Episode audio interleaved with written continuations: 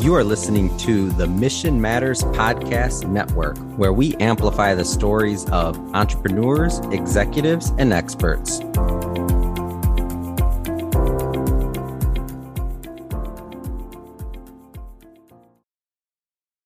Buen día, mi gente. Bienvenidos to episode number five. My name is Jose Tejada, and I will be your host of Hispanic Wealth Matters. Welcome to my podcast.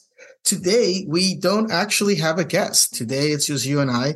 And I'm going to call this episode an I See You episode. And I think I'm going to do some of these over time.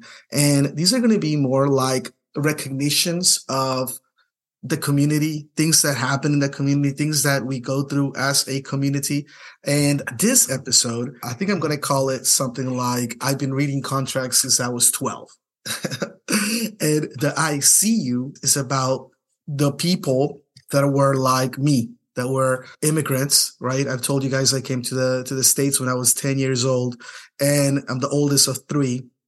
And so because as children, it's generally easier for us to learn English. As I was learning English, and you know that was happening, like many of you, I'm sure, I was handed legal documents like apartment leases or contracts or credit card applications, and was told, "Tú hablas inglés, tú léelo, ¿qué dice?" Right. So there you are. You're like 14 years old trying to read contracts and take your best guess at what this thing says and how to advise your adult parents. It's now as a as a 41 year old man, I, I can reflect back on that time and appreciate the amount of pressure and stress that we were in, in in doing that and being placed in that situation. Now, by the way, I'm not saying that this is a victimization thing. It's I'm just saying that it was the reality of our upbringing. It was the reality of how the role that we played within the dynamic of our family, especially an immigrant family. And so we accepted it. But thinking back on it, at least in my experience, it was just such a such an incredible weight to handle, right? I know that in my experience, for example, because my parents were working two and three jobs at a time, I was the one that had to go to the parent teacher conferences. I was doing the homework with my siblings. And don't get me wrong, made me very close to my my siblings, but it also creates this idea of a third parent and you become this third parent in the dynamic of family. And, and more often than not, your parents, like mine, were probably extremely young. Mine were in their 20s when we got here. And you form this role where you have to mature and grow up a little bit quicker because we have these responsibilities as immigrants. So I want to say, I see you. I know you went through that. I went through that. And I honor you for, for taking that space I think that what also happens is that we continue to play that role in lives. And so in, in wealth management and in financial literacy, there is the idea of sources of truth. And when we would do consultations with clients, you try to identify what is the source of financial truth? Where do they get their facts from? In the Hispanic community, a lot of the times it's actually tradition. I had a consultation with a client not too too long ago and uh, he had no credit. And he tells me, well, you know, in Mexico where I come from, if you don't can't afford it, you don't buy it. So unfortunately, I couldn't help him do his mortgage loan because he literally had no credit, no score. And so therefore, in America, where we base credit worthiness on a FICO score, uh, and you don't have one, there isn't anything we can do to help you. And so I think that it's important that as we continue to grow and evolve as families in America, well, in the United States of America, that we continue to create these generational skipping behaviors, right? We talked about how buying a home is a generation skipping behavior. There is a difference between a family that grows up with everybody around them being renters.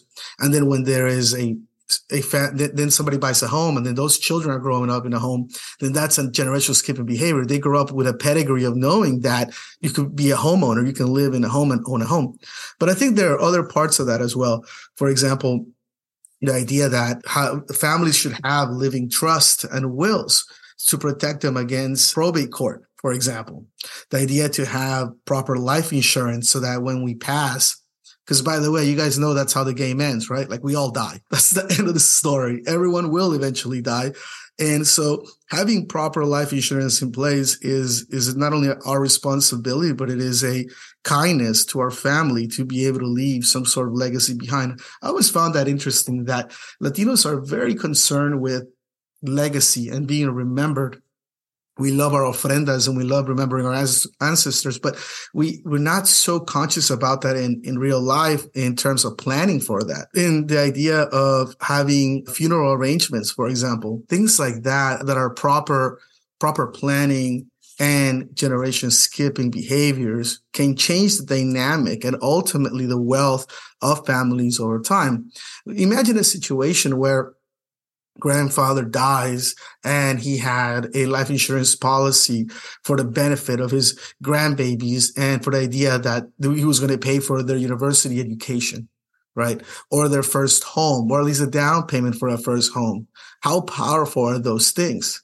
However i think that as latinos we get stuck in tradition and we get stuck in behaviors and i deal with a lot of you know older not old but adults right? 40s and 50 year olds that continue to have these predetermined behaviors based on on legacy and on pedigree and the way that they that they were brought up. I think that in order to be efficient, you got to be and thrive in your environment. You got to be able to adapt to it. And like I tell you guys all the time, the ones who win the rules are the ones who knows the rules. And in America, proper financial planning is quintessential and critical in order for us to advance and help our generations also advance. So that's the thought for today. I see you. I see you, oldest child, or whatever child you were and that was playing that role. I see you. I respect you. I revere you. And let's change some generations. I'll catch you in the next episode. See ya.